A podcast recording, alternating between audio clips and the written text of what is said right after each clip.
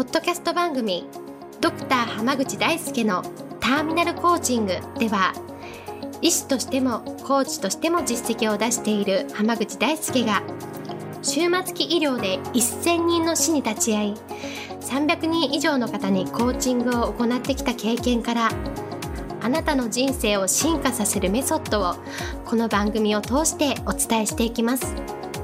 それでは今回の番組をお楽しみください。皆さん明けましておめでとうございます。ドクター濱口大輔のターミナルコーチングの音声を始めていきたいと思います。それではナビゲーターの園尾さん今日の質問お願いします。はい。今日はと2020年を最高の一年にしたいなと思っています。どうしたらいいでしょうか？という質問来ています。よろしくお願いします。よろしくお願いします。はい。明けましておめでとうですね。おめでとうございますおあそうですね。2020年、はい。オリンピックの年ですね。そうですよ。ねなんかだいぶ先だと思ってたのに。あっという間にね。来ました。はい。まあ一今年ねどうしていきたいかっていうのはえ結構ね今年どう過ごしていくかっていうのはいろいろ考えましたけどええ。なんていうのかな。この数年、うん。自分自身を振り返るっていう時間を結構持つようにしたんですよ。うーん。それは結構大事なことなんですか？なんかねそのええ。どっちかというとその、まあ、ターミナルコーチングっていうそのコーチングをやっていると、うんうん。目標に向かってこうガシガシ進んでいくっていうのってう、んのいうのをメインにやっているから、うんうん。あんまりこう過去とかえええ自分っていう今の自分じゃなくって、ええ。え今までの自分って意識することなかったんですよ。うんうんうん。でもその2年ぐらい前からええ。NLP を勉強するようになってからはい、結構ねうん、過去って大事だな。あの今まで過去とか関係ねえって散々まあ言言ってきたんですけど、NLP 勉強してからはえ結構大事だなって思いましえええ例えばどういう節でそう感じるんですか？た例えばねその同じ失敗を繰り返す人ってえ大体うん。過去のどっかに原因があるんですよそれって。そうですね。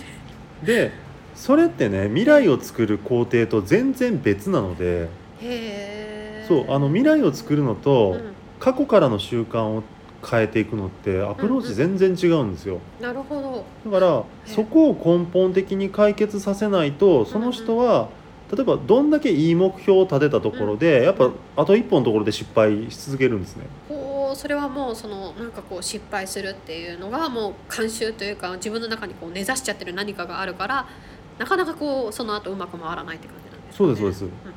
だから例えばその婚活を頑張ってて、うんうん。婚活に失敗し続けたりとかええなんかこう私あんまりいい人と出会えないんですみいらっしゃいまたいな人すねいるじゃないですか。はい。あれもねやっぱり何らかの原因があってきてることがやっぱ多いんですよ。へえ。自分の過去にね。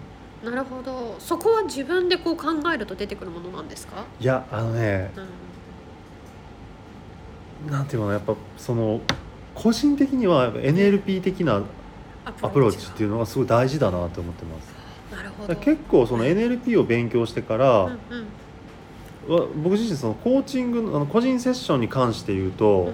コーチングのアプローチ結構変わったんですよ。おおなるほどです。ねすごいその NLP 的な、それどういうところからうん。来てると思いますかってその現状であったり過去っていうのをそこまで詳しくええコーチングのセッションの中で今まで入れてなかったんですけど、うんうん。まあ、初回からはあんまりやらないんですけど継続的に見見て見てるクライアントで、なんかいつもあと一歩のところなんだけどなって思う人なんかで言うと、うんうん例えばですけどそれってあのあと一歩なんだっていうのって、うん。おそらく今までの人生結構繰り返し来られてますよねって言ううんとなんでわかるんですか？みたいになるんですよ。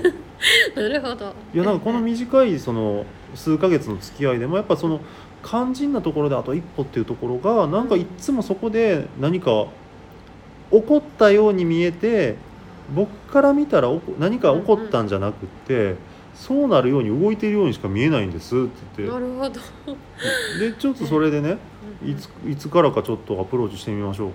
まあそのコーチングとはちょっと違うんだけどうん。NLP 的なアプローチでもしかしたらそれすごい劇的に変わるかもしれないからやってみませんかっていう話をしたら、えすっごい変わったりする人な多くてでそのうん目標とかはあらかじめ立ててる方が多いので、だ要は完全に自分自身のブレーキがええ壊れ完全に壊れる瞬間があって、まあ、まあそういういろんないくいいろんなワークであったりとか関わりがあるんですけど、それによってやると、来次毎月やってる方とかと来月会った時に、どうしたんですか？みたいなぐらいの 成果出てる人いっぱいいるんですよね。それはすごいいいことですね。だからそのアクセルを、アクセルの馬力を増やすっていうのとかあとその道筋を考えたりとかっていうのはコーチングいわいわゆる普通のコーチングでは得意なところなんですけどそのうんうんブレーキを壊していくっていうところって結構やっぱりその NLP 的なアプローチっていうのはすごい僕は良かったなと思うのでそういう意味ではその内面とか自分の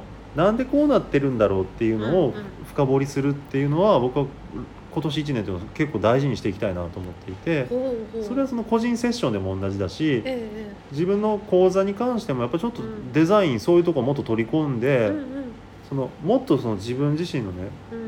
あの受講生の自分のブレーキになっているものを探り当てええてそれを壊していくようなアプローチっていうのをぜひ入れたいな。そうするとやっぱり受けていただいた方のええ。成果がもっともっと出ると思うんですよね。ほうそれは楽しみですね。そうなんですよ。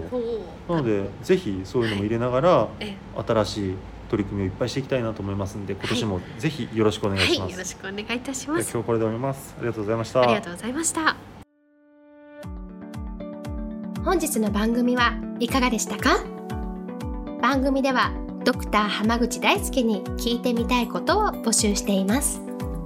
ご質問は d a i s u k e h a m a g u c h i c o m 大輔濱口 .com の問い合わせから受け付けています。またこのオフィシャルウェブサイトでは無料メルマガやブログを配信中です。次回も楽しみにお待ちください。